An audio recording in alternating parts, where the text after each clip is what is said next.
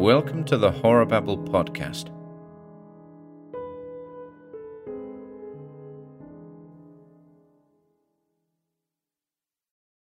The Invaders by Henry Kuttner. It may turn out, after all, that the weavers of fantasy are the veritable realists. Machen. Oh, it's you, said Heywood. You got my wire? The light from the doorway of the cottage outlined his tall, lean figure, making his shadow a long black blotch on the narrow bar of radiance that shone across the sand to where green black rollers were surging. A sea-bird gave a shrill, eerie cry from the darkness, and I saw Heywood's silhouette give a curious little jerk. Come in, he said quickly, stepping back. Mason and I followed him into the cottage. Michael Heywood was a writer, a unique one. Very few writers could create the strange atmosphere of eldritch horror that Heywood put into his fantastic tales of mystery. He had imitators, all great writers have, but none attain the stark and dreadful illusion of reality with which he invested his oftentimes shocking fantasies. He went far beyond the bounds of human experience and familiar superstition, delving into uncanny fields of unearthliness. Blackwood's vampiric elementals, M.R. James's loathsome liches, even the black horror of de Maupassant's Horla and Bierce's damned thing paled by comparison. It wasn't the abnormal beings Heywood wrote about, so much as the masterly impression of reality he managed to create in the reader's mind. The ghastly idea that he wasn't writing fiction, but was simply transcribing on paper the stark, hellish truth. It was no wonder that the jaded public avidly welcomed each new story he wrote. Bill Mason had telephoned me that afternoon at the Journal where I worked, and had read me an urgent telegram from Heywood asking, in fact, begging us, to come at once to his isolated cottage on the beach north of Santa Barbara. Now, beholding him, I wondered at the urgency. He didn't seem ill, although his thin face was more gaunt than usual, and his eyes unnaturally bright. There was a nervous tension in his manner, and I got the odd impression that he was intently listening alert for some sound from outside the cottage. As he took our coats and motioned us to chairs, Mason gave me a worried glance. Something was wrong. Mason sensed it. I sensed it. Heywood filled his pipe and lit it, the smoke wreathing about his stiff black hair. There were bluish shadows in his temples. What's up, old man? I hazarded. We couldn't make head nor tail of your wire. He flushed. I guess I was a little flurried when I wrote it. You see, Jean, oh, what's the use? Something is wrong, very wrong. At first I thought it might be my nerves, but it isn't. From outside the cottage came the shrill cry of a gull, and Heywood turned his face to the window. His eyes were staring, and I saw him repress a shudder. Then he seemed to pull himself together. He faced us, his lips compressed. Tell me, Jean, and you, Bill, did you notice anything odd on your way up? Why, no, I said. Nothing, uh, are you sure? It might have seemed unimportant. Any sounds, I mean. There were the seagulls, Mason said, frowning. You remember I mentioned them to you, Jean. Heywood caught him up sharply. Seagulls? Yes, I said. That is, birds of some kind. They didn't sound quite like seagulls. We couldn't see them, but they kept following the car, calling to each other. We could hear them, but aside from the birds, I hesitated, astonished at the look on Heywood's face, an expression almost of despair. He said, No, that's it, Jean. But they weren't birds. There's something you won't believe, he whispered, and there was fright in his eyes. Not till you see them, and then it'll be too late. Mike, I said, you've been overworking. You've. No, he interrupted. I'm not losing my grip. Those weird stories of mine, they haven't driven me mad, if that's what you're thinking. I'm as sane as you are. The truth is, he said very slowly, choosing his words with care, I am being attacked. I groaned inwardly. Delusions of persecution, a symptom of insanity. Was Heywood's mind really crumbling? Why, I wondered, were his eyes so unnaturally bright and his thin face so flushed? And why did he keep shooting quick, furtive glances at the window? I turned to the window. I started to say something, and stopped. I was looking at a vine. That is, it resembled a thick, fleshy vine more than anything else, but I had never seen any plant quite similar to the rope like thing that lay along the window ledge. I opened the window to get a better look at it. It was as thick as my forearm, and very pale, yellowish ivory.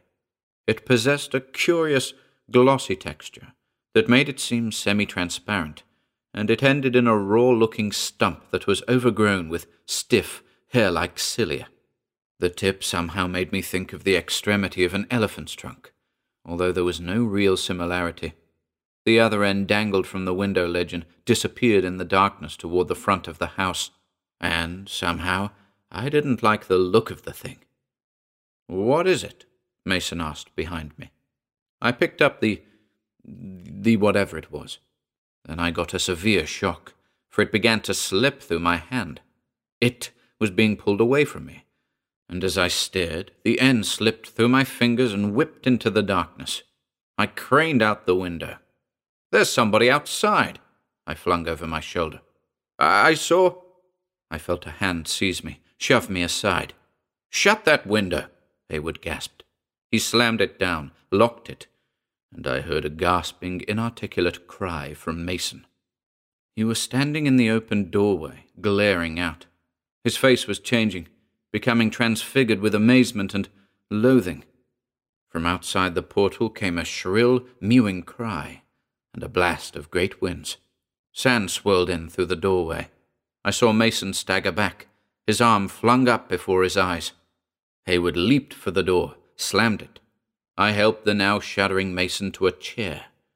It was terrible to see this usually imperturbable man in the grip of what could only be called panic. He dropped into the seat, glaring up at me with distended eyes. I gave him my flask. His fingers were white as they gripped it. He took a hasty gulp. His breathing was rapid and uneven.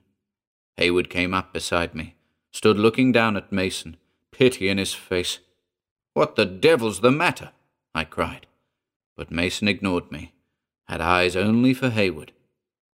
God in heaven, he whispered. Have I gone mad, Heywood? Heywood shook his head slowly. I've seen them too. Bill, I said sharply, what's out there? What did you see?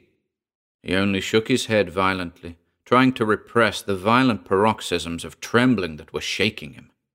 I swung about, went to the door, opened it. I don't know what I expected to see. Some animal, perhaps, a mountain lion, or even a huge snake of some kind. But there was nothing there, just the empty white beach. It was true there was a disc shaped area of disturbed sand nearby, but I could make nothing of that. I heard Heywood shouting at me to close the door. I shut it. There's nothing there, I said. It must have gone, Mason managed to get out. Give me another drink, will you? I handed him my flask. Heywood was fumbling in his desk. Look here, he said after a moment, coming back with a scrap of yellow paper. He thrust it at Mason, and Bill gasped out something incoherent. That's it, he said, getting his voice under control. That's the, that's the thing I saw. I peered over his shoulder, scrutinizing the paper. It bore a sketch in pencil of something that looked as if it had emerged from a naturalist's nightmare. At first glance, I got the impression of a globe, oddly flattened at the top and bottom, and covered with what I thought at first was a sparse growth of very long and thick hairs. Then I saw that they were appendages, slender tentacles. On the rugose upper surface of the thing was a great faceted eye, and below this a puckered orifice that corresponded perhaps to a mouth. Sketched hastily by Heywood, who was not an artist, it was nevertheless powerfully evocative of the hideous. That's the thing, Mason said. Put it away. It was all shining, though, and it made that. that sound. Where did it go? Heywood asked. I, I don't know. It didn't roll away or go into the ocean, I'm sure of that. All I heard was that blast of wind, and sand blew in my eyes. Then well, it was gone. I shivered. It's cold, Heywood said, watching me. It always gets cold when they come. Silently, he began to kindle a fire in the stone fireplace. But such things can't exist, Mason cried out in sudden protest. Then, in tones of despair, But I saw it, I saw it. Get hold of yourself, Bill, I snapped. I don't give a damn what you think, Jean, he cried. I saw something out there that. Why, I've always laughed at such things legends, dreams, but God, when one sees it. Oh, I'm not trying to fool you, Jean. You'll probably see the thing yourself before long, he finished with a curious note of horror in his voice. I knew he wasn't lying. Still, are you sure it wasn't a. a mirage? I asked. The spray, perhaps, an optical illusion. Heywood broke in. No, Jean. He faced us, grim lines bracketing his mouth. It's no illusion. It's the stark, hideous truth. Even now, I sometimes try to make myself believe I'm dreaming some fantastic, incredible nightmare from which I'll eventually awaken, but no, I. I, couldn't stand it any longer alone. The things have been here for two days now. There are several of them, five or six, perhaps more. That's why I sent you the wire. Five or six of what? I demanded, but Mason interrupted me quickly. Can't we get out? My car is down the road a bit. Don't you think I've tried? Heywood cried. I'm afraid to. I've my car, too. As a matter of fact, I did start for Santa Barbara last night. I thought I might get away under cover of dark, but the noises, those sounds they make, got louder and louder, and I had the feeling somehow that they were getting ready to drop on me. I flagged a man and paid him to send you the wire. But what are they? Mason burst out. Have you no idea?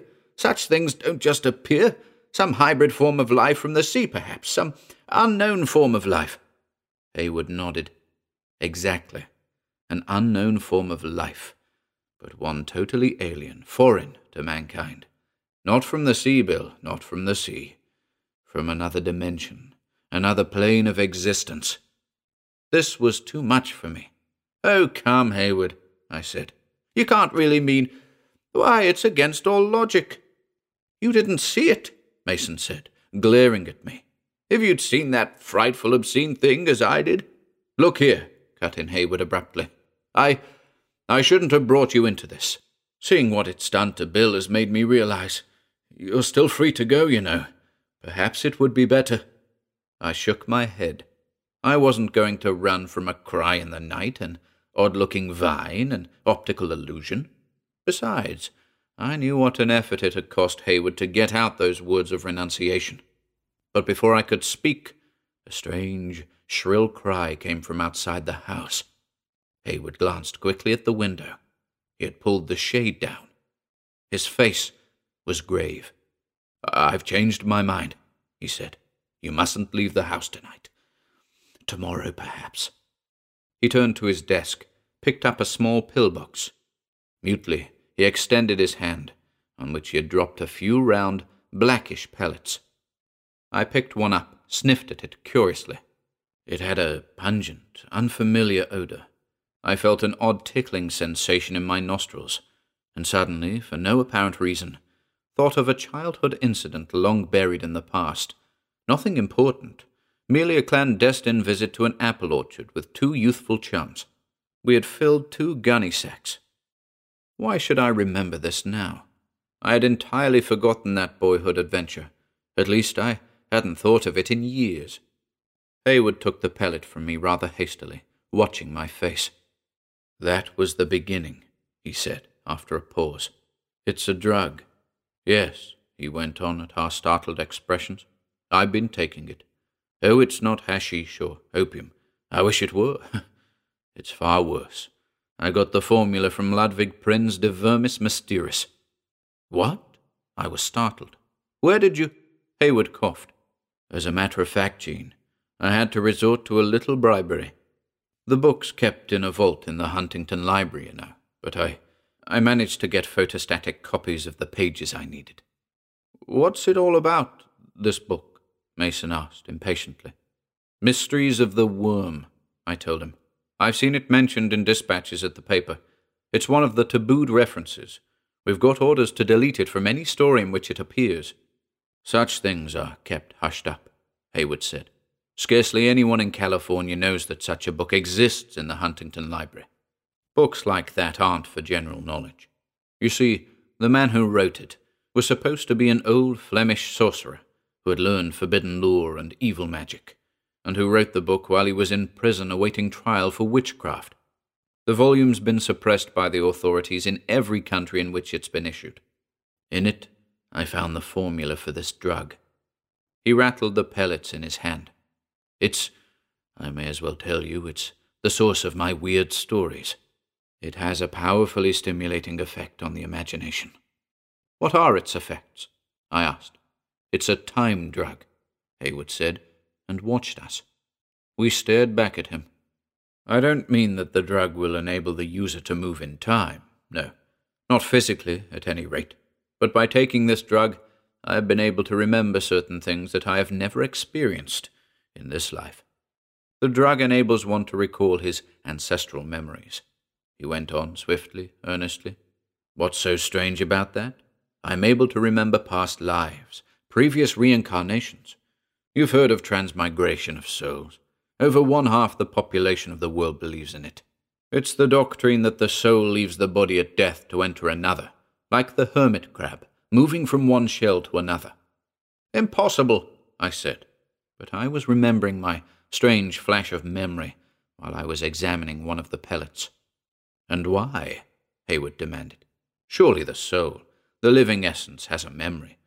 And if that hidden, submerged memory can be dragged from the subconscious into the conscious, the old mystics had strange powers and stranger knowledge, Jean.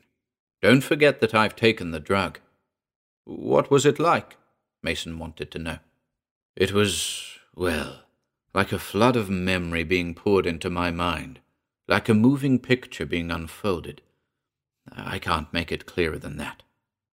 It brought me to Italy the first time. It was during the Borgia reign. I can remember it vividly plots and counterplots, and finally a flight to France, where I, or rather this ancestor of mine, died in a tavern brawl. It was very vivid, very real. I've kept taking the drug ever since, although it isn't habit forming. After I wake up from my dream state, it lasts from two to four hours generally. My mind feels clear, free, unleashed. That's when I do my writing. You have no idea how far back those ancestral memories go. Generations, ages, inconceivable eons. Back to Genghis Khan, back to Egypt and Babylon, and further than that, back to the fabulous sunken lands of Mu and Atlantis. It was in those first, primal memories, in a land which exists today only as a memory and a myth, that I first encountered those things, the horror you saw tonight. They existed on earth then, uncounted millenniums ago. And I. Again, the skirling, shrill cry shrieked out. This time it sounded as if it came from directly above the cottage. I felt a sudden pang of cold, as though the temperature had taken an abrupt drop. There was a heavy, ominous hush in which the crashing of the surf sounded like the thunder of great drums. Sweat was standing out in beads on Heywood's forehead. I've called them to earth, he muttered dully, his shoulders drooping. The mysteries of the worm gave a list of precautions to be taken before using the drug, the narcotic pentagon, the cabalistic signs of protection, things you wouldn't understand. The book gave terrible warnings of what might happen if those precautions weren't taken. It specifically mentioned those things, the dwellers in the hidden world, it called them. But I. I neglected finally to safeguard myself. I didn't foresee. I thought I might get a stronger effect from the drug if I didn't take the directed precautions, improve my stories. I unbarred the gateway and called them to earth again. He stared into space, his eyes blank and unseeing. I have committed terrible sin by my neglect. Mason was suddenly on his feet, his whole body shaking. I can't stay here. It'll drive us all mad. It's only an hour's drive to Santa Barbara. I can't stand this waiting, waiting with that thing outside gloating over us. Was Mason, too, losing his nerve, his mind, in the face of this unseen menace, whatever it was? Seabirds, a mirage of spray, men perhaps were responsible for Mason's fear. I tried to tell myself that. But deep in my heart, I knew that no ordinary fear could have driven my two companions to the verge of craven hysteria. And I knew that I felt a strange reluctance to go out into that brooding, silent darkness on the beach. No, Heywood said. We can't. That'd be walking right into the thing. We'll be all right in here. But there was no assurance in his voice. I can't stay here doing nothing, Mason shouted. I tell you, we'll all go crazy. Whatever that thing is, I've got my gun, and I'll stake bullets against it any time. I'm not staying here. He was beside himself. A short time ago, the thought of venturing outside the cottage had seemed horrible to him. Now he welcomed it as an escape from nerve racking inaction. He pulled a vicious, flat automatic from his pocket, strode to the door. Heywood was on his feet, stark horror in his eyes. For the love of God, don't open that door, he shouted. But Mason flung open the door, ignoring him. A gust of icy wind blew in upon us. Outside, fog was creeping in, sending greasy tendrils coiling like tentacles toward the doorway. Shut the door! Heywood screamed as he lunged across the room. I made a hasty move forward as Mason sprang out into the darkness. I collided with Heywood, went reeling. I heard the gritty crunch of Mason's footsteps on the sand, and something else a shrill, mewing cry, somehow fierce, exultant, and it was answered from the distance by other cries, as though dozens of seabirds were wheeling high above us, unseen in the fog. I heard another strange little sound. I, I couldn't classify it. It sounded vaguely like a shout that had been clipped off abruptly. There was a rushing howl of winds, and I saw Heywood clinging to the door, staring out as though stupefied. In a moment I saw why. Mason had vanished, utterly and completely, as though he had been borne off by a bird of prey. There was the empty beach, the low dunes to the left, but not a sign of Bill Mason. I was dazed. He couldn't have sprinted from sight during the brief time my eyes had been turned away, nor could he have hidden beneath the house, for it was boarded down to the sand. Heywood turned a white, lined face to me. They've got him, he whispered. He wouldn't listen to me. Their first victim. God knows what will happen now. Nevertheless, we searched. It was vain. Bill Mason had vanished. We went as far as his car, but he wasn't there. If the keys of the car had been in the dashboard, I might have urged Heywood to get into the car with me, to race from that haunted beach. I was growing afraid, but I dared not admit my fear, even to myself.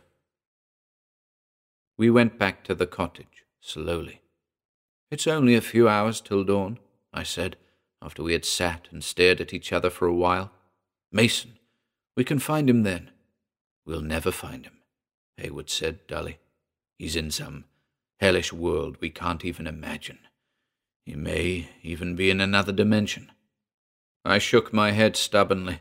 I couldn't, wouldn't believe.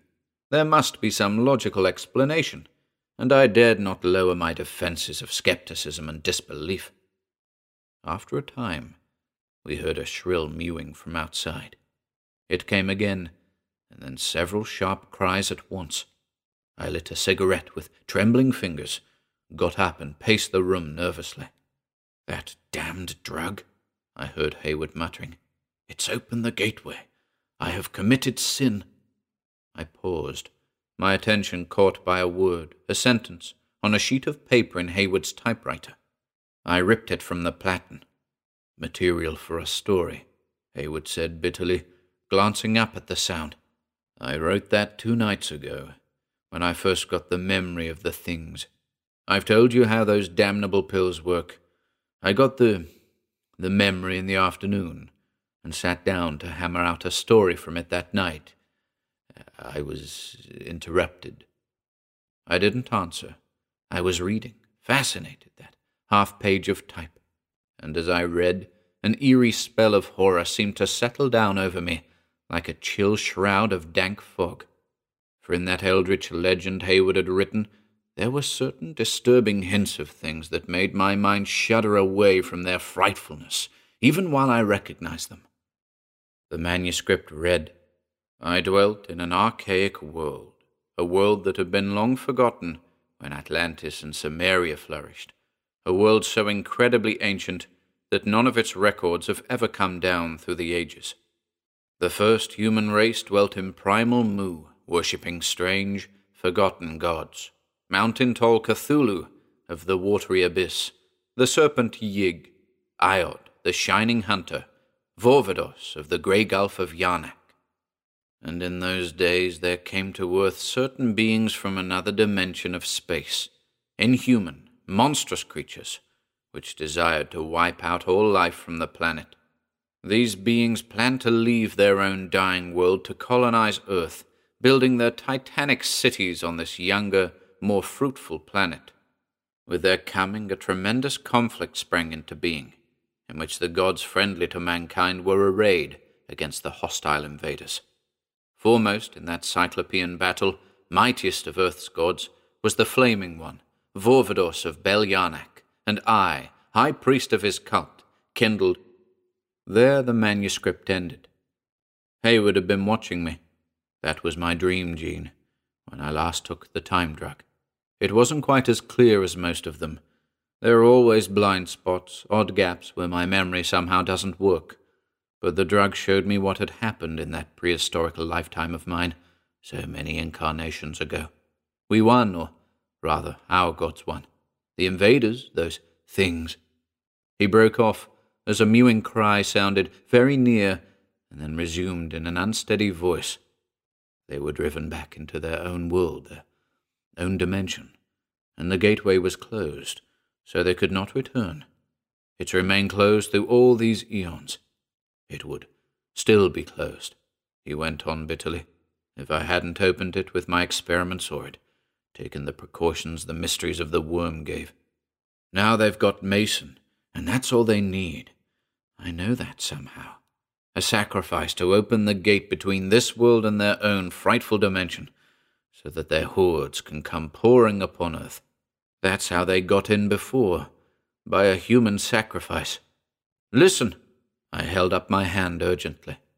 The mewing cries had died, but there was another sound, a faint, high pitched moaning coming from outside the cottage. Heywood didn't move. It may be Mason, I jerked out as I went to the door. Momentarily I hesitated, and then swung it open stepped out on the sand. The moaning grew louder. Heywood slowly came up by my side.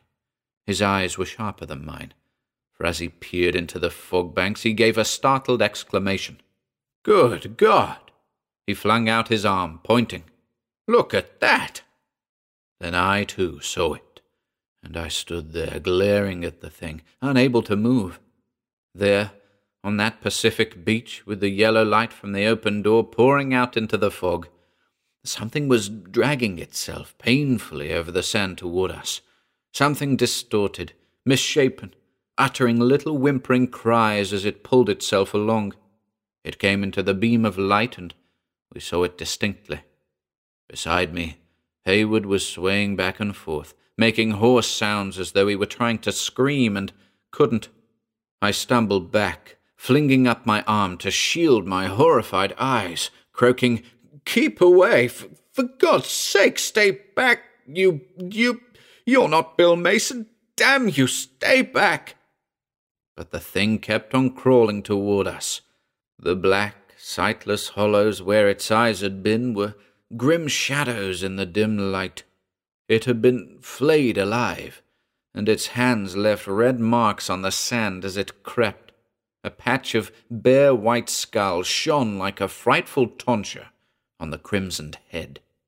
Nor was that all, but I cannot bring myself to describe the dreadful and loathsomely abnormal changes that had taken place in the body of the thing that had been Bill Mason. And even as it crawled, it was changing. A dreadful metamorphosis was overtaking it. It seemed to be losing its outline to sprawl down until it wriggled rather than crawled along the sand. Then I knew. In the space of seconds, it was reversing the entire evolutionary upsurge of the human species. It squirmed there like a snake, losing its resemblance to anything human, as I watched, sick and shuddering. It melted and shrank and shriveled until there was nothing left but a loathsome foul ichor that was spreading in a black puddle of odious black slime. I heard myself gasping hysterical, unintelligible prayers, and suddenly a piercing shock of cold went through me.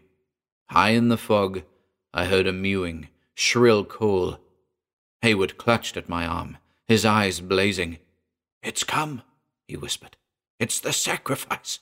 They're breaking through. I swung about, leaped for the open door of the cottage. The icy, unnatural chill was numbing my body, slowing my movements. Come on, I shouted at Heywood.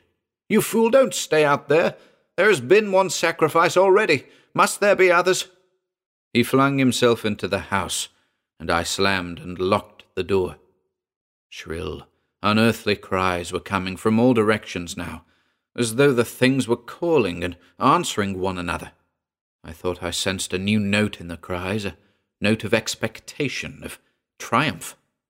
The window shade rolled up with a rattle and a snap, and the fog began to move past the pane, coiling and twisting fantastically. At a sudden gust, the window shook in its casing. Heywood said under his breath, Atmospheric disturbances. Oh, my God, poor Mason. Watch the door, Jean. His voice was strangled.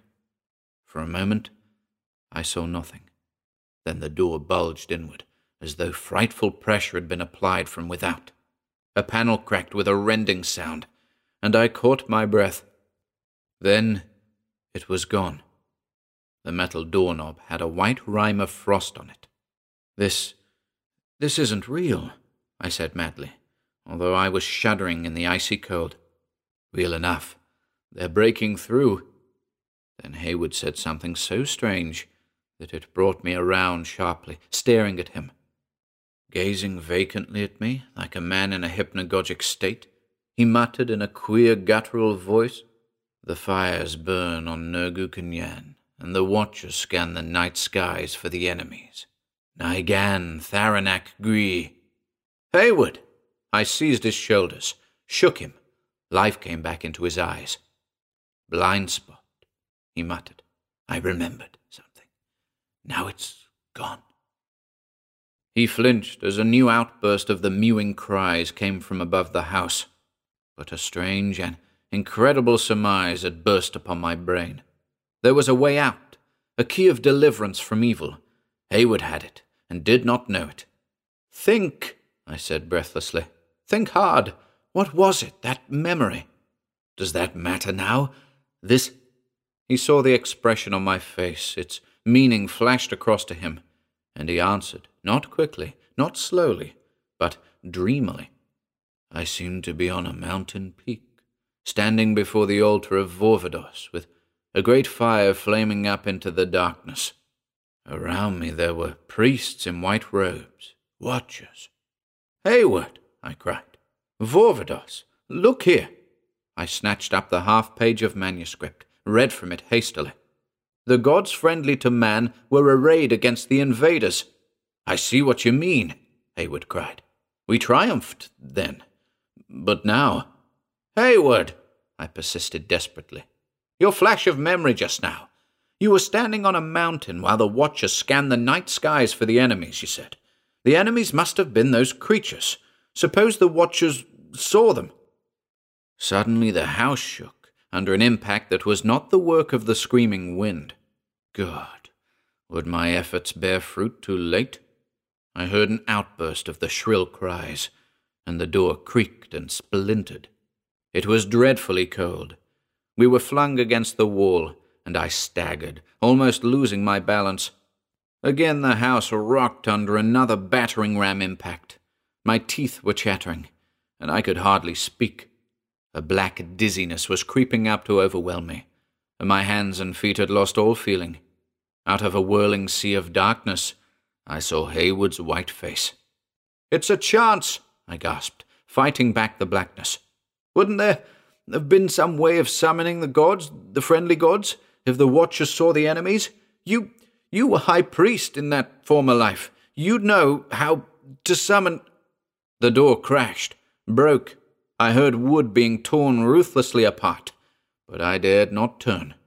Yes, Heywood cried. I remember. There was a word. I saw his frightened gaze shift past me to the horror that I knew was ripping at the broken door. I fumbled for his shoulders, managed to turn him away. You must think, man. Abruptly, a light flared in his eyes. He was reacting at last. He flung up his arms and began a weird, sonorous chant. Strangely archaic sounding words flowed from his tongue fluently, easily. But now I had no eyes for him. I was glaring at the horror that was squeezing itself through the splintered gap it had torn in the wall. It was the thing Heywood had sketched, revealed in all its loathsome reality. My dizziness, my half fainting state, saved me from seeing the thing too clearly. As it was, a scream of utter horror ripped from my throat as I saw, through a spinning whirlpool of darkness, a squamous glowing ball covered with squirming snake like tentacles, translucent ivory flesh, leprous and hideous, a great faceted eye that held the cold stare of the Midgard serpent. I seemed to be dropping, spinning, falling helplessly down toward a welter of writhing, glossy tentacles. And dimly I could hear Heywood still chanting, Ya Rin Tharanak, Vorvadoss of Bel Yarnak, the troubler of the sands, thou who waiteth in the outer dark, kindler of the flame, Naga Shagya. He pronounced a word, a word of power which my stunned ears could scarcely hear. Yet hear it I did, and I felt that beyond the borders of human consciousness and understanding, that word was flashing and thundering through the intergalactic spaces to the farthest abyss. And in primeval night and chaos, something heard and rose up and obeyed the summons. For, with the suddenness of a thunderclap, blackness fell on the room, hiding from my sight the monstrous glowing thing that was plunging toward us. I heard a dreadful skirling cry, and then there was utter silence in which I could not even hear the recurrent crashing of the surf. The abysmal cold sent sharp flashes of pain through me. Then out of the darkness there rose up before us a face. I saw it through a haze of silvery mist that clung about it like a veil. It was utterly inhuman, for the half-seen features were arranged in a pattern different to mankind, seeming to follow the strange pattern of some unfamiliar and alien geometry. Yet it did not frighten, it calmed. Through the silver mist I made out strange hollows, fantastic curves and planes. Only the eyes were clear, unmistakable, black as the empty waste between the stars, cold in their unearthly wisdom. There were tiny dancing flames flickering in those eyes, and there were little flames, too, playing over the strange, inhuman countenance and although not a shadow of emotion passed over those brooding, passionless eyes, I felt a wave of reassurance. Suddenly, all fear left me. Beside me, unseen in the darkness, I heard Heywood whisper, Vorvadoss, the kindler of the flame. Swiftly the darkness receded. The face faded to a shadowy dimness. I was looking not at the familiar walls of the cottage, but at another world. I had gone down with Heywood into the profundities of the past. I seemed to be standing in a vast amphitheatre of jet, and around me, towering to a sky sprinkled with an infinite multitude of cold stars, I could see a colossal and shocking city of scalene black towers and fortresses, of great masses of stone and metal, arching bridges and cyclopean ramparts. And with racking horror, I saw teeming loathsomely in that nightmare city the spawn of that alien dimension. Hundreds, thousands, surging multitudes of them, hanging motionless in the dark, clear air, resting quiescent on the tiers of the amphitheatre, surging across the great cleared spaces.